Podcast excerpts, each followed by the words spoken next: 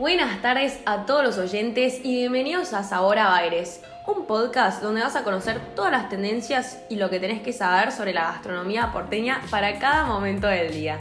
Se preguntarán cómo surgió este programa. Simple, arrancó con un proyecto de la Facu que teníamos que relacionar con un aspecto ligado a todo esto que estamos transitando de la pandemia y armar un seguimiento en base a informes, redes, etc. Así sin más, elegimos hacerlo acerca del rubro gastronómico. Además, somos unas verdaderas fanáticas de conocer nuevos lugares de nuestra capital federal y diferentes platos por degustar. Posta, eran infaltables los almuerzos después de cursar. Yo pienso que una de las cosas que más nos entristeció de la cursada virtual fue postergar estos momentos. Y bueno, pero de eso venimos a hablar, para que volvamos a salir a disfrutar de todas las oportunidades que nos da esta ciudad. En este podcast vas a conocer los lugares más elegidos para salir a merendar con amigos, o si quieres una salida más formal, o también una cita que a veces cuesta un montón elegir el lugar ideal. Toda la razón. Bueno, arranquemos entonces. Vamos a hacer un recorrido de las diferentes historias que fuimos conociendo relacionadas tanto al rubro como al año que nos tocó vivir, que no fue el mejor para algunos, pero para otros sí. Por la entrevista que le hicimos a Fernando Galíndez? Claro, un ejemplo de reivindicación y de abrir nuevas puertas a pesar de las adversidades que se nos impusieron con este 2020. Fernando tiene una empresa de catering y diferentes salones de fiestas en las que se podía asistir hasta 600 personas. Sin embargo, a partir del aislamiento la actividad se extinguió de raíz y no pudo seguir con su empleo, por lo que decidió virar su rumbo para otros lados. Sin más, escuchemos lo que nos contó Fer en la entrevista. No, oportunidades en la cuarentena no vimos. No. Eh, no, no, no, no vimos en nuestro rubro, no lo vimos.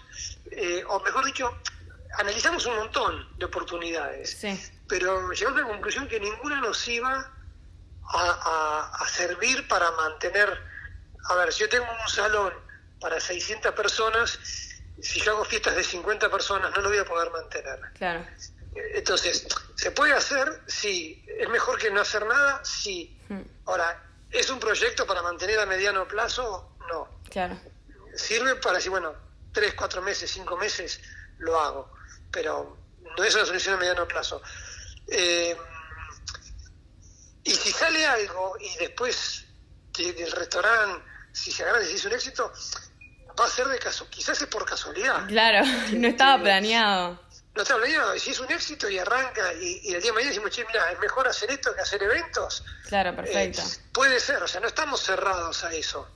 Decimos, che, no, no hay que hacer nada. Se hace, pero son todas exploraciones Claro. que hacemos. A pesar de haber sido un proyecto así de pura contingencia, esperemos que esta historia sirva de ejemplo para muchos que todavía no se animan a tomar el riesgo y descubrir nuevas oportunidades o dedicarse a nuevos proyectos. Totalmente, y sin dudas tenemos que visitar su restaurante.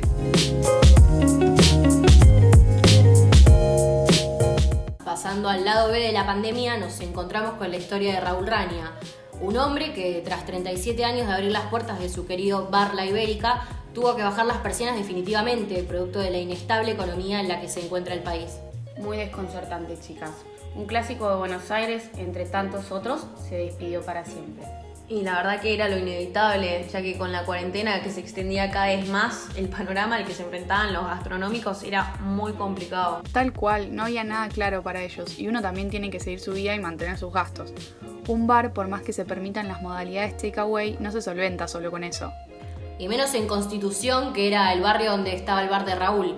Él mismo lo contaba, al no estar las oficinas, los bancos, los colegios y todo lo que hay alrededor en la zona, las calles estaban totalmente vacías. La verdad, chicas, que es muy triste.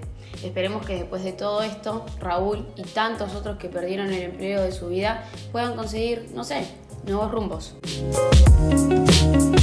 Bueno, ahora podemos contar la historia de Juan Manuel Aquino. Sí, Paito, otro de nuestros entrevistados. En este caso, el joven es de Concordia, provincia de Entre Ríos, y él también perdió su empleo a causa de la pandemia. Para que conozcan un poco de su historia, él trabajaba en el golf, donde tenía cantina de martes a domingos y los fines de semana explotaba de gente, la verdad, que se acercaba a cenar al lugar.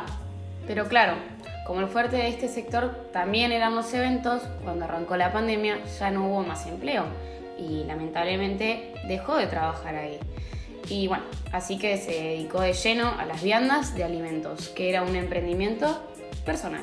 Escuchemos lo que nos contaba Juan Manuel sobre su emprendimiento de viandas y la variedad de productos que comenzó a ofrecer. Bueno, ya me quedé en casa nomás. y toda, digamos, todo este año prácticamente estuviste con las viandas desde tu casa. Te no te reinventaste, pero te, digamos, te basaste en eso. Claro, de lunes a viernes las viandas y los fines de semana hacíamos algo más más sofisticado, más eh, tentador para vender y, bueno, ofrecíamos eso. Fuera de lo que estábamos ofreciendo, algunas empanadas de, de bondiola hacíamos, eh, después eh, los días patrios hacíamos locro. Eh, bueno, nos reinventamos un poquito también los últimos dos meses que, bueno, hablando con una nutricionista nos, nos ofrecieron para hacer eh, viandas saludables. Ah, ahí va. Entonces eh, agregamos las viandas saludables y bueno, tenemos tres, tres menús, sería uno con carnes, otro solo vegetales y después las viandas saludables. Su historia, chicas, sí tuvo un final feliz, ya que siguió con su emprendimiento y además consiguió el trabajo de chef en la inauguración de un nuevo bar al río en donde trabaja de jueves a domingo.